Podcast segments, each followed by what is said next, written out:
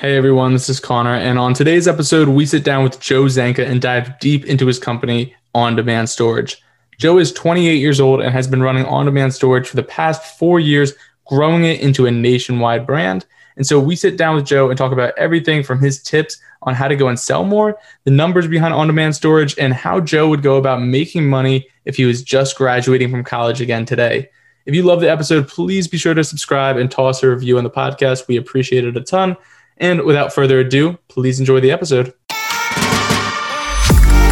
You're listening to the Next Generation Podcast, weekly interviews with the most interesting and successful 20 somethings out there. All right, Joe, thanks for coming on the podcast, man. Yeah, thanks for having me, guys. You know, I was excited to come on when I saw you guys launching this on LinkedIn, and I wanted to be a part of it. So um, I appreciate you guys, you know, welcoming me on, and uh, I'm excited to talk. Absolutely. And so now for anyone who's listening right now and, and not sure on your background uh, and or what on-demand storage is, would you mind just giving like a quick little like 30, 60 second background on, uh, you know, who you are and what on-demand storage is all about? Sure, sure. So my name is Joe Zanca. I co-founded On-Demand Storage with two guys who I went to Babson College with. Uh, we all played baseball. We kind of founded the company when we were at school doing student storage for um, our classmates at Babson, you know, basically international kids or students that live far away from campus.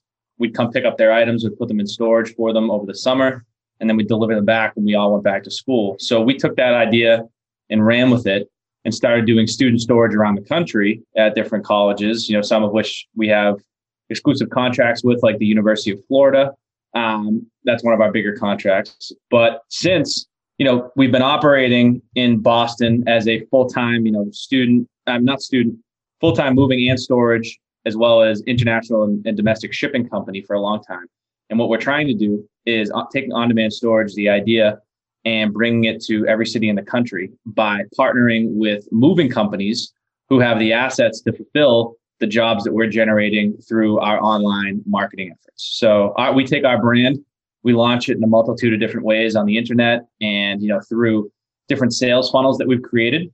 We generate jobs in specific cities that we have partnerships in um, and then our moving partners who have the trucks warehouse space and professional movers to go do these jobs will go perform them um, for residential customers students and commercial customers um, as these jobs come in. So that's how we're trying to grow basically become a brand within the uh, moving and storage world I'm super excited to dig into that uh, at some point because it sounds like you have like a really unique mixture between like a franchise and a brand, and you have all these different aspects that are kind of coming together. But before we go there, so you went to uh, Babson, right? So it's one of like the best colleges for entrepreneurship, and I think you got a full time job after school, though, right? Even though you guys started this while you're in school. What, yeah. like, why did you end up deciding to go the full time job route rather than taking this on right after graduation? Well, you know, I mean, it's funny because I give Babson a lot of credit and I, I love my experience there and I, I took a lot of great classes, met a lot of great people. Um, but I, I feel like, and maybe it was just, I, I feel like we've gone through even kind of an entrepreneurial revolution over the past two or three years. But while I was there, at least, um, you know, we we were making modest money when we were doing the student storage thing. It was just at Babson, and um, you know, we it was like at that time because you know we were just students and and playing baseball, and so we didn't have any money. So like anything was great, but it, the school itself kind of groomed you to become a professional, you know, to a degree. I think I feel like a lot of colleges do that. You know, I mean, you start studying a, a, a topic, and then you know you graduate, you see all these your classmates kind of going and getting jobs. So it almost seems like the the only play to a degree. And so, um, you know, I was taking real estate classes. I, I've always loved real estate. So I had the opportunity to go work for a company, um, smaller company, private company, as an analyst, and um, you know I kind of just took it and ran. And one of my partners who started, you know, got a job. He started in May, right after we graduated, at his job. So he was already kind of booked up. So I mean, we always had the bug to jump back into what we were doing, but um, no, at the end of the day, I mean, it just seemed like the thing to do at that point in time in my life was just to go get a career, and um, and then realize that that wasn't for me. so are you? Go ahead, Gio. So sorry. Um, are you happy kind of with with that decision? Do you think it was beneficial to get like a couple you know years under your belt working the uh, working the corporate life, or do you wish you had made that transition sooner? Or what do you recommend other people do that might be kind of in that you know graduating stage, trying to figure out what's next? I think it's kind of important to to you know if you if you've never experienced it before, um, go see what it's like. I mean, for me, what it taught me most of anything is that one, you know, so I worked this company where the owner of the company was, you know, a, an older guy. Um, he founded it when he was in basically in college buying property, and he basically just turned it into this conglomerate. And he, you know, he owned hotels. We owned he owned 300 unit apartment complexes kind of around the world. Like it was it was very impressive. Um, and every time I was there, you know, I was 23 years old, and I'd look around and you know I'd see the other people that you know had been working there and, and they were all fantastic and they were great at what they did. But I kind of always had aspirations to be, you know, that top guy. Like I was just like, you know, I, I feel like I could be the one that was doing the, you know, either buying the properties or making, you know, making these deals like right out of the jump. Just I didn't know how to. I didn't know how I was going to get there, but like my goal in life was to just, you know, kind of just be the one that's leading the charge. And so I recommend for anybody who's you know graduating college, if you have a passion and if you study something really hard and you want to go after it, um, then you know, and you have a good opportunity to get a job, you know, make a, a couple bucks. Um, it's not a bad thing to get some experience under your belt, especially for me. I would say sales experience is huge. You know, I mean, if you can get some professional sales training, I think that will carry you a long way in life because you can inevitably start selling anything for your on your own. Um, but I would recommend if you have a, an opportunity to do that, and you know someone's going to pay you a decent amount of money to go do it. Um, I would take that chance. I would you know jump into that and learn as much as you can, and then you know I think I wanted to touch upon what you guys did, but there's so much opportunity now in business to start companies like while you're working another job as well. Like you can do an, an e-com company online. You can do a you know a marketing agency type of business where you don't have to dive in fully right out of the gate. You know I mean? You can kind of get your feet wet while getting paid from someone else.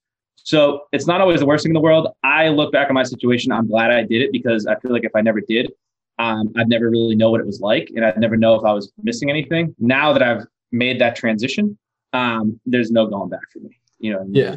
So. A hundred percent. I think like one thing that you touched on there too is like you recommend that everyone should go and try it like whether it's a side hustle or whether you're a student in college and you're actually going and like running a business like my personal experience like i, I genuinely believe that if you are not like and, starting a company is not for everyone but i no. genuinely believe that if you don't have a side hustle if you don't have a business that you're starting in college like you're definitely missing out on a huge mindset shift because i think that like when you're starting a business in college a couple different things, right? Like one, you have so many more resources. You're in college, right? Like most colleges provide you resources. There's a student card that you don't have that nobody talks or that you have that nobody talks about, where it's like people will literally help you because you're a student. And then the second you graduate, now it's just like, nope, you're just like some unemployed dude who's working on this pet startup, you know, or whatever you're working on, right?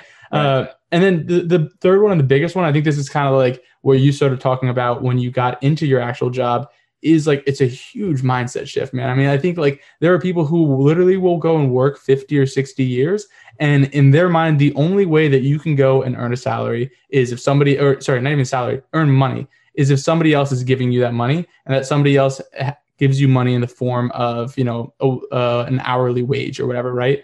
Yeah. Um, and I think entrepreneurship definitely gets a bad stigma where it's like, oh, you're this huge risk taker. It's super bold. Like, you know, you're going out there and doing something crazy. Like, no, for the most part, like entrepreneurship is really just about diversifying your revenue uh, and rather than diversifying it from you know one main company or whatever you're diver- diversifying it over dozens or hundreds of thousands of different uh, customers. Um, mm-hmm. and so i think it's definitely a big mindset shift. Uh, one question i kind of just wanted to dive into a little bit more is like so right i'm sure there's probably a ton of people who are listening to this right now and they just they just graduated they just got the job and you know i think northeastern's pretty cool because you got like we went to northeastern uh, and you get to take a bunch of different co-ops before actually taking a job. So you kind of like get a feel as to what you like, what you don't like, and like what you want to do more of. Um, right. What point when you were working that job after Babson were you like, you know what, like this isn't for me? Like I, I see this guy, he's making a lot of money. Like like maybe that could be me, or, or was there a certain factor that kind of turned you off and made you want to go and and work on on-demand storage full time? Um, I was never a good employee. I was always someone that worked but um, like I would work in order to like to earn money. And I always kind of, I, I kind of did grow up with that mindset that you were talking about. You know I mean? Where the world of entrepreneurship hadn't opened up to me, so I'd go get a job, you know, doing whatever just to make you know hourly money so that I could you know have something to to live off of. But when um, you know, I started doing on-demand storage in college, uh, that, like you said, that mindset shift was, was more important than anything than the money that we made or anything like that. You know, we took a little uh, money and put it in our pocket, but at the end of the day, knowing that you could go out and market something and create something and then have people pay you for it, like that was awesome to find out. And so I went into that new job like with that already in the back of my mind that like, hey, I've even though it wasn't like we didn't earn like a, a full time living, but um, I've done something like that before, and like I'm capable of doing it again. And so I was never, like I said, I was never really a great employee. I thought when I, whenever I was in the office, especially working for someone else, like my, I felt like my creative gene was just like completely suppressed.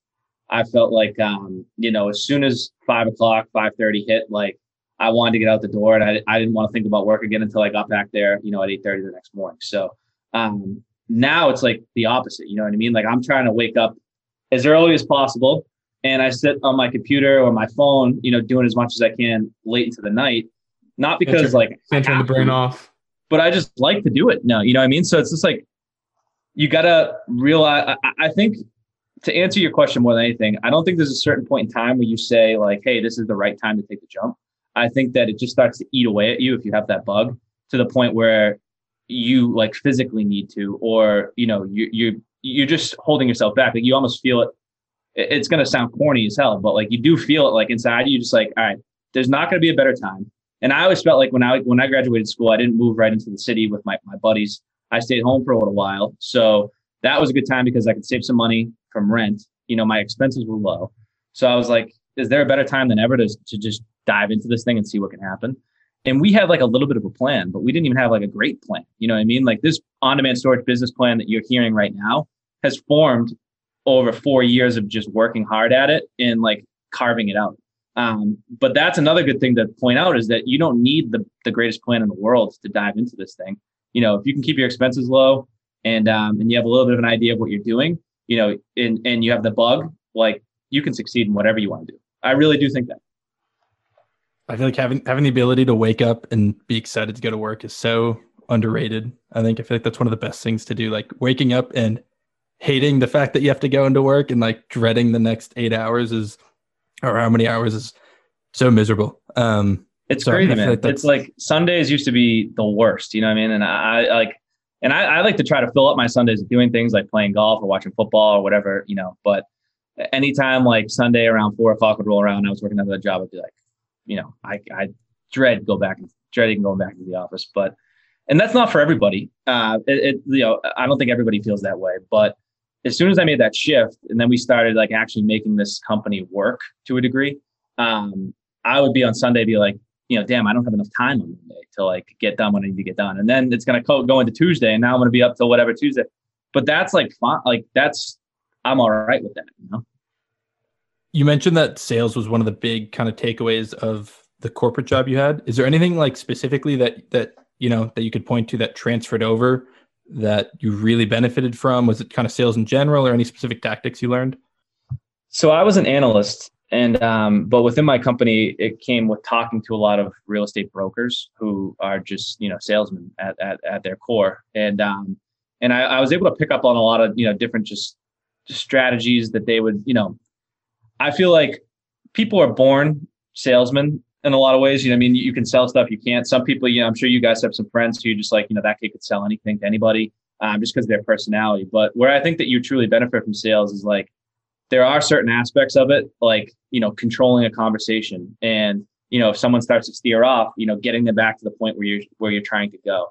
Um, always setting follow up calls, you know, always having a mission going into calls um, that I feel like, you know, good com- good sales companies or you know good brokerages. Or the most polished sales guys you know at some of these top companies and at these brokerage companies we're so good at having actionable steps after the next call. Um, where they're very good at you know going into a call with a mission and coming out with you know that mission either accomplished or partially accomplished to a degree. Or you know if the mission failed you know kind of just slashing it and moving on. Um, where I learned a little bit of it and got to see it. Now I have another partner who was um, a trained salesman at EMC, used to be EMC, now got bought by Dell. Um, and they have one of the best training, you know, sales training programs in in the world for for starter salespeople. So what I got to learn from him when we started hopping on phone calls was just like exactly the stuff I'm talking about, where I had picked up on it a little bit, but like I didn't know why exactly those brokers are doing that. And then you see someone on the phone, you know, with a mission, and anytime the person that they're talking to kind of is starting to veer off, or they, they bring it right back to that middle line where you know you're towing, you know, and trying to drive the whole call towards the inevitable goal. And I think if you can get trained on, you know, how to do that or watch someone who's really good at doing it, um, it's so beneficial to see because you'll start hopping on the phone and realizing that like, you know, hey, I've been talking for the last 10 minutes and I'm not letting this person who I'm trying to, you know, do business with say anything. And like you don't realize you're doing it, you're just trying to get out all the information. But at the end of the day, it's not getting you anywhere. You know what I mean? You got to let them talk. You got to let. So I thought that um, just hearing other people do it was like extremely beneficial to what I do now, where I can hop on the phone and, and hopefully be able to steer it a little bit in the direction that I want it to go and not let them kind of control where this conversation is is inevitably going to lead. Yeah, and I know like to that point, I would literally I think it was on Gong or some other sales analytics tool was showing uh, results of people who end up closing more compared to people who just aren't as high sales performers. Uh, and talk time is almost always one of the biggest variables, right? So like if you let the other person go and talk more than 50% of the time, um, chances are you're more likely to go and close the sale. At least looking at like over hundreds of thousands or millions of different sales calls, it's kind of ridiculous.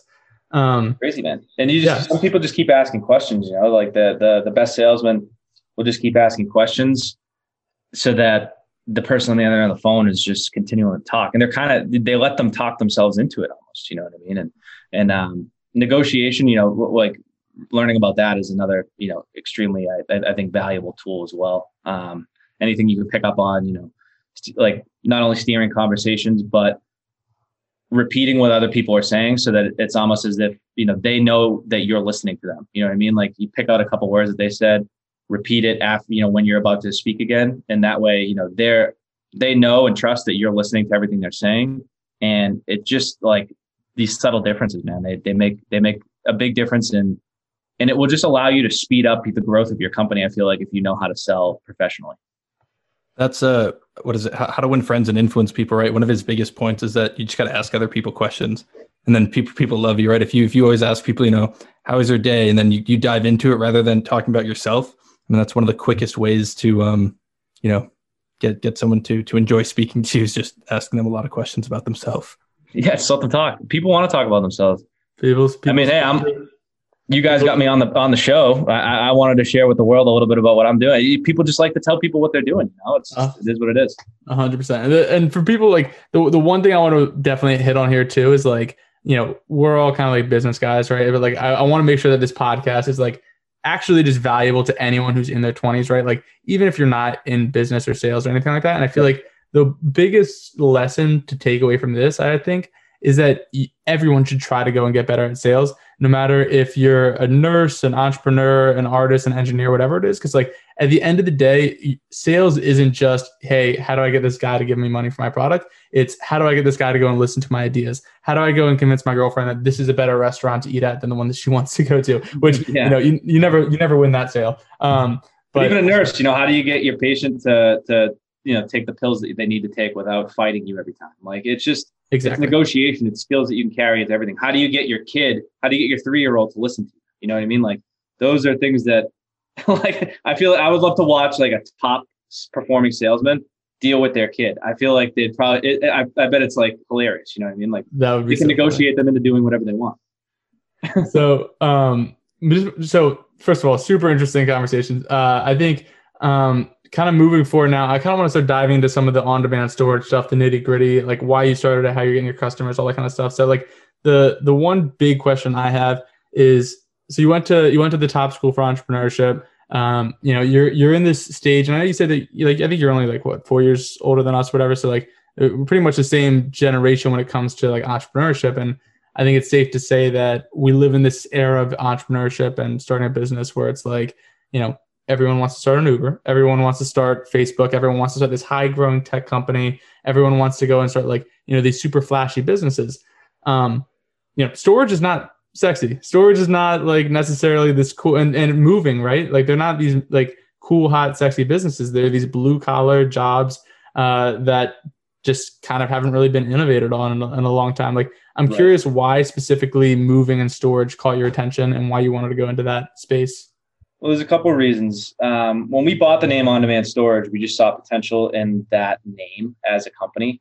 And the funny thing is that there are other companies that are Silicon Valley funded companies that are in our same space. You know what I mean? And you know they've they've raised you know hundreds of millions of dollars trying to get their ideas off the ground, and they call themselves on-demand storage companies. So if you look up like Clutter, MakeSpace, they're great companies. They're growing, uh, but they call themselves on-demand storage. So it's almost the name of our company is like a is the name of a, a growing brand within the moving and storage world. So we were able to snag that like right before we started. It was me, my two partners, just sitting in Babson. Uh, it was a year after we graduated, but we went back there to do some work because it was like a middle ground. We are sitting in the cafeteria and we bought the domain name for like fifteen hundred bucks, threw it on a credit card, and we were like, "This is going to be worth something." And so that name like sparked the whole thing. And you know, the good thing about we came to storage because we had some experience doing it for students. And it's not sexy at all you know what i mean? Like for the, for a long time when we were getting our business off the ground we were the guys on the trucks. We were the guys doing the storage. You know we have our own warehouse space still to this day. And um and it's full. But we were the ones that put all that stuff in storage. And i think that the reason why we chose it is because we saw potential in the name. We saw this growing brand. And when you think about the value behind storage is that there's long-term reoccurring revenue. So people will put stuff in storage. It's just like a gym membership. You know what I mean? Like you buy a gym membership, you go for a month, and then you know it starts to get cold, and you stay inside for five months, and you don't go, but you keep paying. Storage has a similar model where people put stuff in storage and they just leave it there for a long time. So if you're able to acquire a lot of people in storage, you start racking up this monthly reoccurring revenue where you start off with one customer paying you 200 bucks and then you get 200 customers paying you 200 bucks. And then you get a thousand customers paying you 200 bucks. And every first of the month you get to you know hit it, basically charge them again for so you're providing them value by having them you know putting their stuff somewhere but you're also benefiting you know on a long-term scale by every customer you add you know might be x amounts of thousands of dollars. So we recognize that opportunity. We already had experience doing it. We had the name.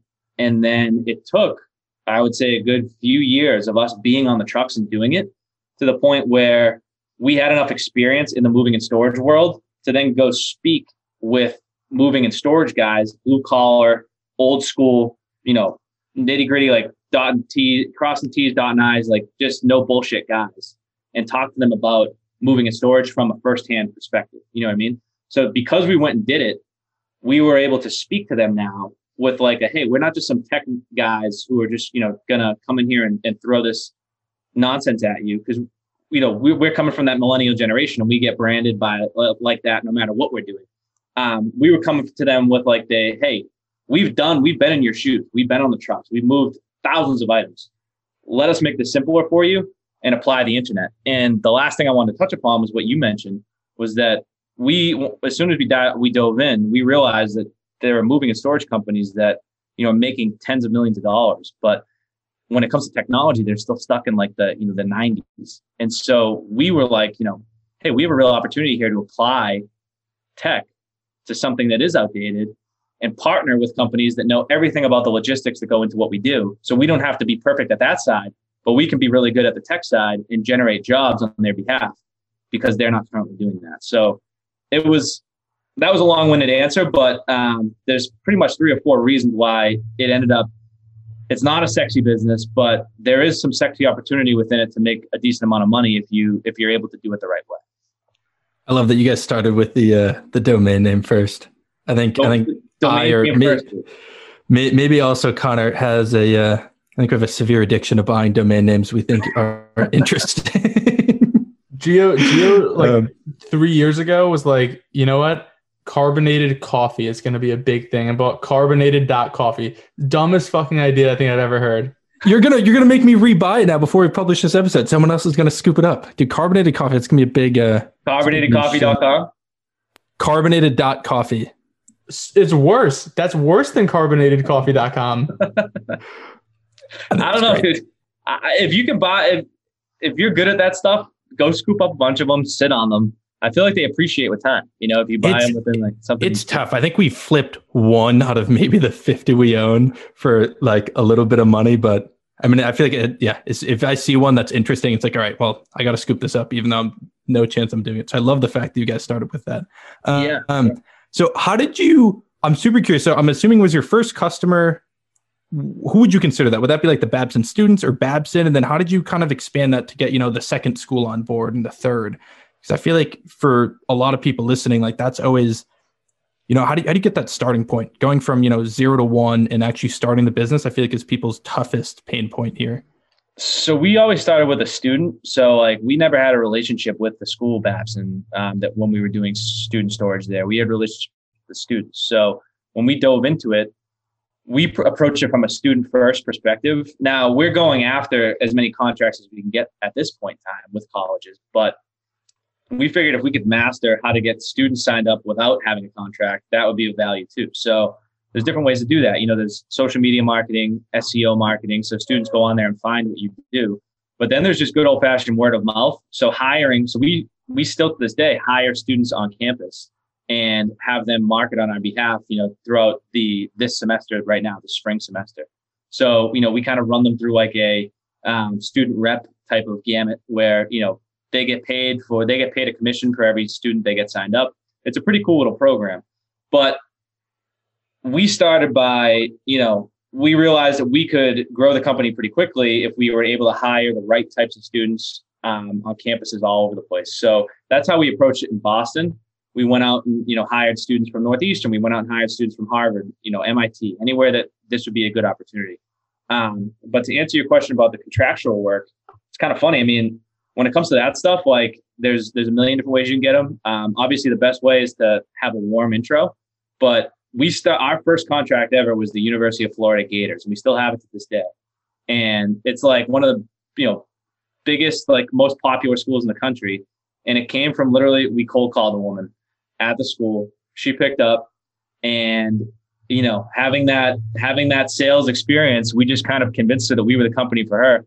And you know at the end of the at the end of the day, um, when we did, it was me and my two partners sitting in a you know an office that was like a 10 by 10 office. And and we you know we basically were able to convince them to use our service. And then we went and figured it out from there. Um, there's no secret to how to do that outside of just you know being being bold enough to make the call and then being you know i guess willing enough and strategic enough to actually go execute what you promised you could do. And at the end of the day, that's what we did. And I've spent a lot of time in Gainesville, Florida that I'm not proud of, but I had to because we told them that we could store 400 kids, 500 kids. And so we had to go do it. Dude, I, I gotta say that's probably the, my favorite part about the internet is that it's very difficult for any other business to actually gauge what size you guys are, right? So like if they know if they knew that you guys were just three kids sitting in a 10 by 10 room just cold calling random universities, like probably not not a shot that they're gonna go and, and take your call and take you guys seriously. But because of the fact that you guys go, you guys have a legitimate name, hey, we're on demand storage. This that sounds like a nationwide name already, even if you guys aren't in a single state you know, we're on demand storage. My name is Joe. I'm a sales representative here. Oh, let me go get my manager for you, right? Like the, Oh, the beauty. Yeah. Pull the manager card whenever you can. The, the, the beautiful part about the internet is that you actually can't go and tell the scale of something. And so it kind of gives you a lot of leverage in being able to go and like, you know, actually punch above your weight class, which is pretty cool. No, you can't, and you, you don't want to be. Um, you know, what's that documentary that just the the one where the kid convinced everybody to go to that island, and then it was it was Fyre Festival. fire. you don't want to fire fest people. Yeah. I, I think that's like the worst thing you can do. But if you're gonna go promise people that you can do something, you know, hey, they're like, hey, we have three, four, five hundred kids that are gonna use this service. We already knew that we could. We knew how to service it. You know, what I mean, we weren't promising anything we couldn't do. Um, it happened to be in Florida, so we had to actually go there. We don't. We don't. We, we send our own guys down there occasionally, sometimes now. But again, we have that partnership program that works out really well. But So- you don't want to firefest people. No. You just want to tell them confidently that you can get the job that they need done, and then you gotta then you gotta sack up and go do it. Yeah, exactly. You just got you got to be able to actually go and perform too. Um, so wait, all right. So so clarify something for me because I'm curious. So you're selling the majority of your target market right now, students or universities? And I know that that's a weird question, but like, are you selling to the administration or are you selling to the student? So the student is the one that purchases our service. So the, the school doesn't pay for anything. But if you get the blessing of the school to advertise for you, that's when, you know, the thing starts to really kick off because at the end of the day, the student is the one that's in the dorm room whose stuff we go pick up. The parent is typically the one that pays for it. So the parent gets the email. They say, all right, you know, I'm sitting here in Texas. My kid goes to school in Boston. I'm not flying there. Um, so I'm just going to have this company go do it. And so the real way we reach the parents is through the school. So a lot of the times, we'll, at this point in our company, you know, we have full time sales efforts trying to make relationships with colleges around the um, the country. And then the cool part about if you make a relationship with a college, like we have a full time partner right now in Jacksonville, um, Jacksonville, Florida, which isn't like again not the sexiest city in the world, but we started there because we have that Gainesville contract. So our partner was already making money there, and that contract allowed us to say, hey, convince them that hey, let's do business year round in Jacksonville. So it's funny because getting one school contract that you know can generate a, a decent amount of revenue for um, a partner in that area will lead to you know hopefully a, a, a long-term relationship with that partner. So we're trying to get as many contracts that we can because that's promised business a lot of the time. And then the school the kids are the ones that are actually the kids and the parents are the ones that are actually buying the product though. So you have to your website has to appeal to them and and be easy for them to navigate. Um, but at the end of the day if you can get a school to give you the blessing to market to the campus that's how we you know make the most bang for our buck.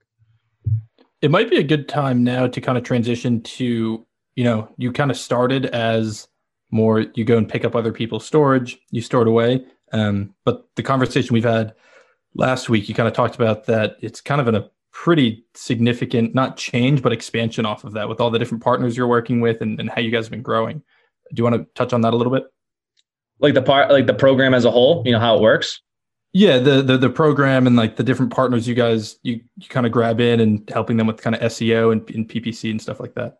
Yeah, it's pretty cool. I mean, so what we've been able to design to this point is, you know, there's so many agencies out there that do SEO. They specialize in SEO. They specialize in social media marketing, and you know, a lot of the good ones can command a two thousand, three thousand, sometimes four thousand dollar a month budget. And you know, if you want to do especially if you want to advertise online for social media or you know google pay-per-click ads you know you can spend as much as you want. You know your budget is kind of unlimited based on you know what you're selling and, and how much you know how, how, how fast you want to penetrate that market.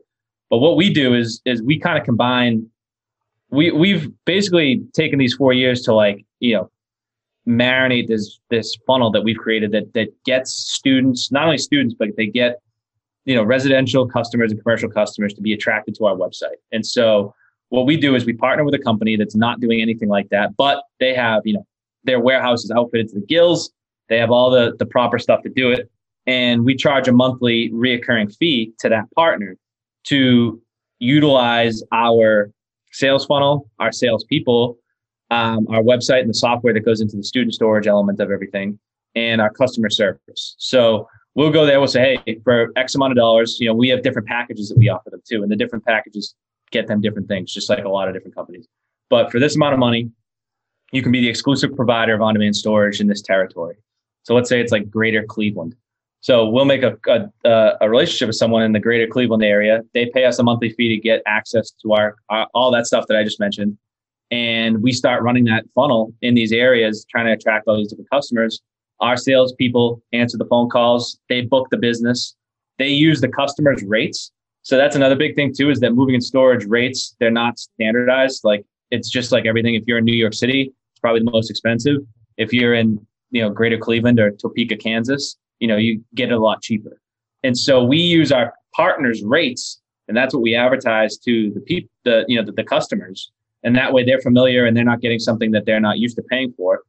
And we go book business for these guys, they go perform the job, and then we get a revenue share on each job too. So it's pretty cool because you get a revenue share on the move, you get a revenue share on the monthly reoccurring storage. So if you get a lot of storage customers, that's us add up fast. And then we get the reoccurring monthly fee that we charge the customers. And the best part is, is the more that our ads optimize, the less that we need to like pump into that funnel. So the more that we can start taking, you know, more of the money as just straight profits. Um, but right now, our only interest is to try to make as many good relationships as we can, prove to these partners that we're a valuable asset, and you know, really, really get the funnel like optimized to the point when we can go get 200 partners instead of the you know 16 to 20 that we're currently at. No, it's so smart, man. Because like, because realistically, what what the model is in its core is almost an agency model where you have a ton of like upside on the back end. No. I thought it's yeah. a marketplace model, like right, like you're you're kind of just connecting to people, or yeah. What's how do you how do you view your own you know business yeah. right now? It's an it, it, it is well we like to call it a partnership. So I mean we um it, it's it's a it's a mixture between an agency model and like a franchise model. So I mean um the franchise aspect of it is the exclusivity, right? And you're buying into the exclusivity using the assets that you already have to to just make more money. Um, and the marketing agency aspect of it is that monthly reoccurring fee. Um, and so the it's almost like the more customers you get into storage, you know, those are kind of like royalties because they just you just keep getting paid on people that you already went and picked up. Um, but the the agency model, you know, it's like an agency, but if an agency were to run SEO ads for for you, correct? Like it would be super valuable if they're good at it uh, to get your product out there and found on Google but they're not going to book business for you. You know what I mean? They're not going to they're not to close the leads when they come in. And that's the differentiator that we make for these companies is that we have the leads come in through our own funnel and then we close them and then we delivered book business to our our partners. So they don't actually have to do much of anything outside of just perform the work that they do every day. And yeah. so it's like a tough description when you try to put like a real thing on it, but um, it adds a lot of value to the people that you know if we get that funnel cranking which we can in a lot of places um, you know these guys see the value pretty quick. Oh totally. Yeah. Yeah you guys are, you guys are marketing and sales right? You're getting the leads and you're closing the leads and the so i think from any um, just overall storage operator it makes a ton of sense to go and work with you guys because it sounds like uh, you know your incentives are fully aligned with them right get the most dollar that you can per storage um yep in terms of like scale, right? We talked we talked a little bit about numbers last week. Like, could you give the listeners just some idea as to like where you guys are at scale wise today, and then like what your plans are this year? Or if you're comfortable sharing those numbers, I think it would just kind of like you know be pretty cool uh, part of the conversation to have people know where you're at today. Yeah, I mean, we started our company really. We we bootstrapped it, and and that's another thing that I want to mention to people is that you know I think that um the culture that we're in nowadays, you know, the, the Shark Tank culture where it's like, you know, everyone has to just go raise money. You know, I mean, people just have a idea and they have to go raise money to, to perform it and they have to go give away equity and, and it's, there's a, there's a time and a place for that for sure. Um, and it's super valuable to, to trade a little bit of equity to get someone's advice and to get their money to keep funding. But we started our company with, you know, um, a, a small investment and some of our own money. And you know we kind of bootstrapped it to this point. So when we started out you know we went from like the first year of our business we made about you know $300000 in sales. And it wasn't you know a lot of and then second year doubled. Third year we took we took on a new model. So we plateaued a little bit so that third year we made about you know we made about six to seven hundred but what we did was we just reformed the whole model into what we're doing now. So we were able to do that and we were able to do it much more profitably than when we were making you know that that amount of money the, the year before.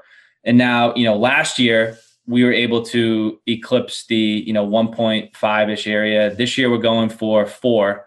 And we think that in 2022 with the model that we've created if we do it the right way we can hopefully eclipse like you know 10 and that would be our goal so we're going to try to go from 1.5 to 4 to 10 and um and then from there the sky's the limit i really think that like the model we've created, if you do it the right way, if you button everything up to the point where you you can sell it to you know there's there's so many different ways you can do it. I mean, we're in Greater Boston, right? You think about just in Boston alone, it's a pretty small city. You could have a North Shore partner, you could have a Boston partner, you could have a South Shore partner, you could have a Worcester partner. Um, so that's like four different opportunities in one small little area. Never mind what you could create create in Florida. You know, I mean, there's probably eight cities down there that you could do this in um, New York City, you know, all the boroughs, all the surrounding cities. It's just if you're able to do it the right way, the opportunity is kind of endless. So we like to think that we're going to go there, there, there, and then hopefully we're on the path to you know being able to eclipse you know maybe the the nine figure mark at some point. Valuation wise, at least, who knows? But that's our goals. That's that's where that's what we're shooting for. That's definitely an exciting goal. Do you see yourself like is this what you plan on doing next, you know, 5, 10, 15, 20, 30 years, whatever whatever sort of time frame you want to you want to put on that? Is this something you really want to scale out as as far as possible or kind of keep a good a good balance, sell it one day? Have you thought about that at all?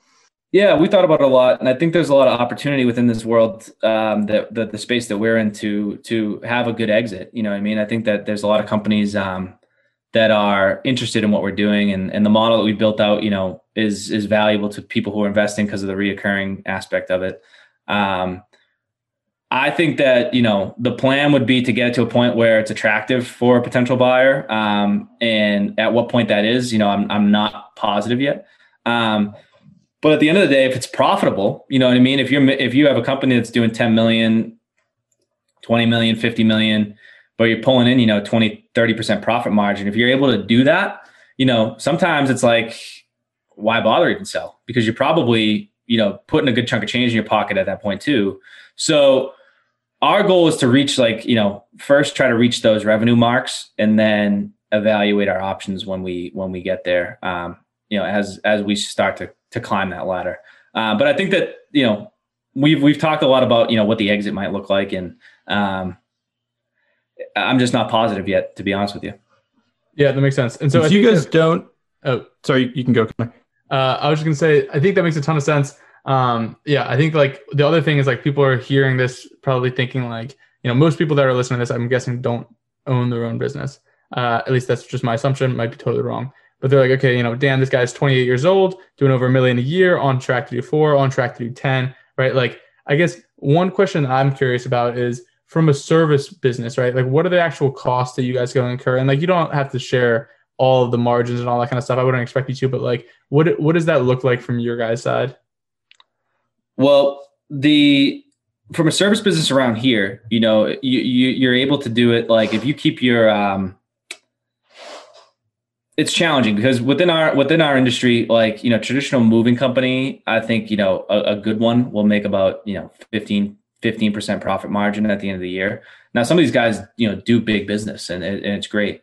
Um, and there's a lot of different ways that you can like repackage that revenue and, and take it in different ways. So the value that we're adding to a lot of them is that we're filling their warehouse, which is typically their biggest asset and usually owned by the owner of the moving company that we're doing it with. So the more money they can make off that, the better. And they can, you know, do different um, corporations within their corporation. You know what I mean? And uh, that might not make sense to people who are listening, but you can make your warehouse a separate entity than your normal business. And, and you can do a lot of different, you know, fun things with it to, to make, to pull as much money as possible out of it. Um, from a service business, you know, that's that's where most moving companies make their money. And that's what like, you know, I would say the 15, 20% is where our day-to-day um, on-demand storage business in Boston operates around. But from a um, profitability standpoint, when it comes to the partnership program, you know, we got that 10% reoccurring every month. So that's a 10% profit margin right off the rip. And then, you know, if we're able to most of the costs from a ad standpoint and a salesperson standpoint um, is covered by the monthly fee, then at the end of the day, you know, anything on top of that 10% that we're able to either upcharge or um, any money that we're able to now, because the ads have optimized, not have to spend on marketing, just becomes more and more profit. So, like we've, you know, one thing I ask a lot of, I have the the podcast that you know I was talking to you guys about, and one question that I ask um, a lot of my guests is, is a book recommendation. And, I know I'm just slipping this in here right now, but we read this book called question. Profit. We read this book called Profit First halfway through our company, and it teaches you how to look at profit from a different angle. And um, so, if you continue to just do things in a profitable manner and just build off it, build off it, build off of it, um, you know, it, it, just added so much value to our business. We were able to chop out so many unnecessary expenses uh, from a, ser- a, servicing standpoint that um, I think just opens up your eyes to like, you know, I don't need to do all this work and not make any money. Like, you know, the, the, you, so that's something that, you know, if you're looking to start a business, it's a great read because it will teach you to change your mindset about like, you know, the, Hey, this is a startup. I can't take money for three years. You know, I mean, it's, it's different than that. And so, um, and it will change, you know, from your question, Connor, the way that you look at, you know, profitability and margin first. I think one of my favorite um, books, kind of which discusses like the franchise model a bit, is probably uh, E Myth Revisited. I don't know if you've read that one, but it's well, it was a recommendation recently. I, I I think I might have it in the uh, the Amazon shopping it's, cart. Yeah, it's it's a wonderful one in terms of like how do you frame your business. Um, but back to yours, what what's like your most frustrating or like difficult part of what you do? I'm assuming that there's got to be like something that that is either like really really annoying that you deal with or is just really difficult in the business you're in. Um, yeah, I mean, you know, it's moving in storage. I think a lot of people will, will tell you is is kind of a thankless industry. You know, I mean, you're expected to do a really good job, and if if um if something goes wrong, even if it's a little bit out of your control, you know, it's like rarely do you get like you know these off the cuff like awesome reviews. You know, I mean, people just expect to get their stuff delivered back and not say anything. Um, but if you mess up a little bit, you know, that's when people start hounding you off the bat. So it's uh, from a customer service standpoint, you know, it can be a little bit challenging of a, of a thing to deal with, especially when you're doing at the scale that we're doing it in, in multiple different cities dealing with multiple different partners and all this stuff. Customer service can be a challenge. Um, you know, and another thing that's challenging, not quite annoying, but challenging, and that not a lot of places teach you about is um, the hiring process as well. You know, that's like finding talented people is one thing, but then, you know, actually even just going through the nitty gritty of like hiring an employee and, um, you know, giving them what they need to, to live, you know, a, a comfortable life, but also you know motivating them enough to do a really good job within a startup world where we need we, we only can take on you know a players at this point in our company. Like we're still small so we need everybody to be you know pushing themselves pretty hard. That's a challenge and that's something that you know we um even though i went to babson and, and it was an entrepreneurial like hub you know they didn't they didn't talk about that at all. Like how to hire a person and, and keep them uh keep them motivated and keep them happy. And so that's something that as a business owner um you know you'll once you dive in and, and start to grow, um, it can be a little bit tough. But you know, you got to lean on people as much as you can for some advice, like you guys mentioned before. Yeah, I saw I saw that you guys just uh, hired Bennett, right? I worked with him at uh, at Lola. Did you work up with Bennett? Oh wow. Yeah, yeah, that. that. was that was my uh, that was my last co-op um, at Northeastern, and so he was he was doing sales there, and he was constantly ripping deals. So um, definitely a cool guy. Yeah, dude, Bennett's the man. He um he we, he went to Babson with us, and he was a year younger.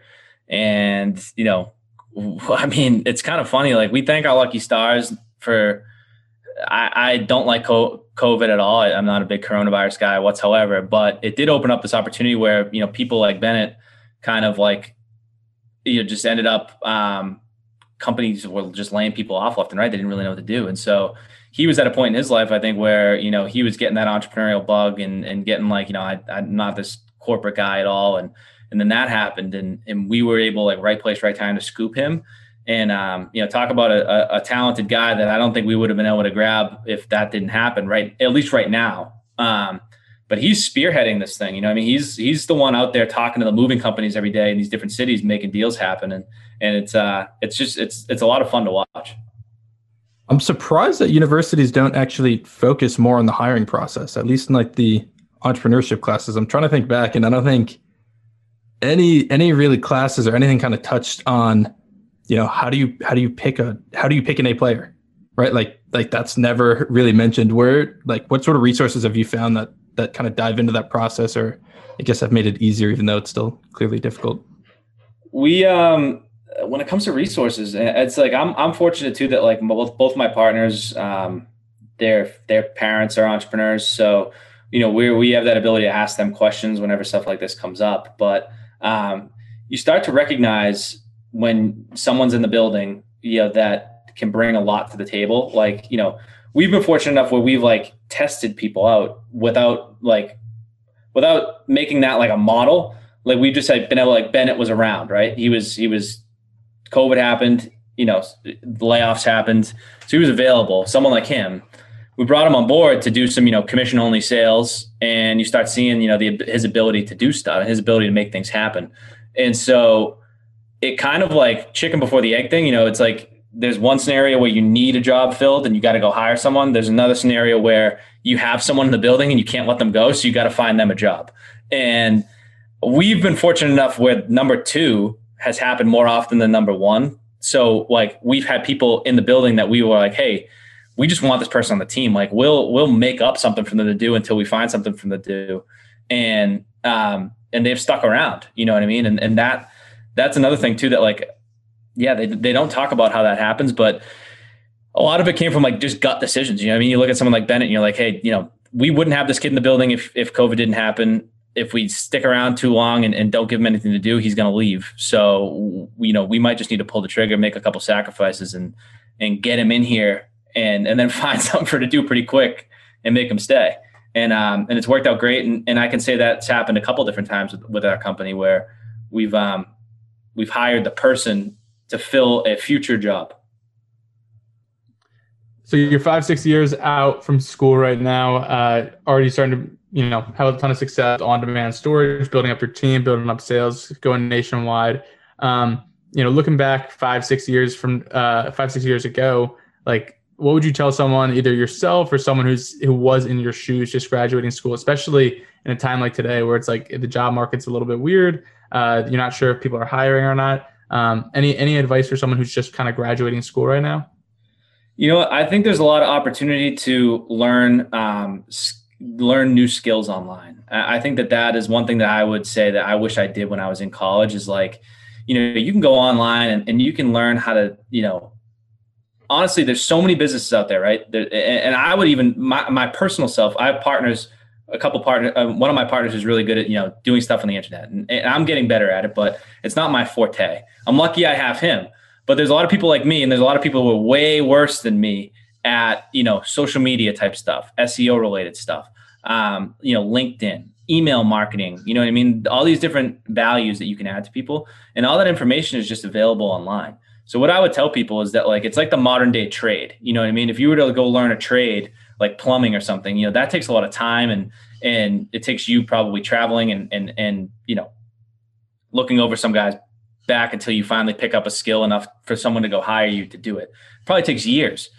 With this type of stuff, you can pick up a lot of knowledge really quickly, you know, through YouTube, through reading different journals, where you can take that knowledge and go apply it, you know, in the real world and make real money, like not far out of college. And so I know you guys had some success doing ecom, which is fantastic, and it's something that truly interests me. Like to, you know, I I, I want to hear all about it. Um, but you can learn these skills that people like who are the baby boomer generation, you know, 40s, 50s, 60s don't have and they don't have time to learn and you can add value to their business quickly and charge, you know, a, a pretty good rate to do it.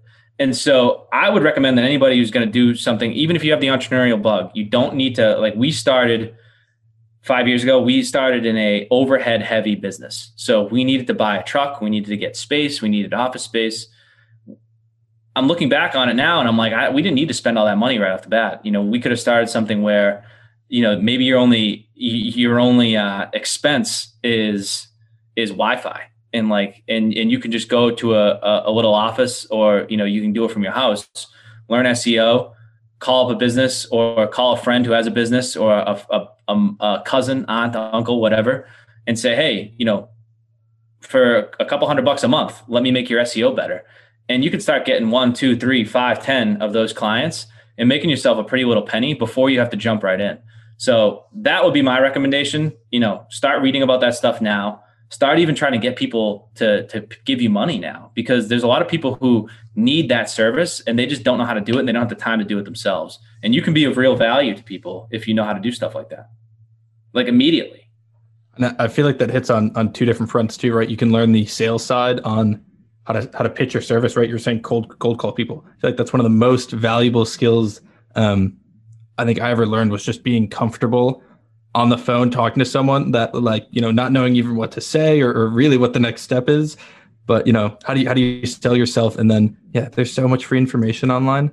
Um, there is to learn that, and then everyone knows you know someone who knows someone who runs a business and so and and you can look at them you know there's just, like you said there's so much free information there's you could take a, a, domain name and plug it into you know a free website and it will tell you all these stats on it that the business owner isn't doing and so you can take that information and just present it to them and say hey look you know you're not getting this much traffic and the person up the street is killing you when it comes to like organic searches. Some that's a perfect example.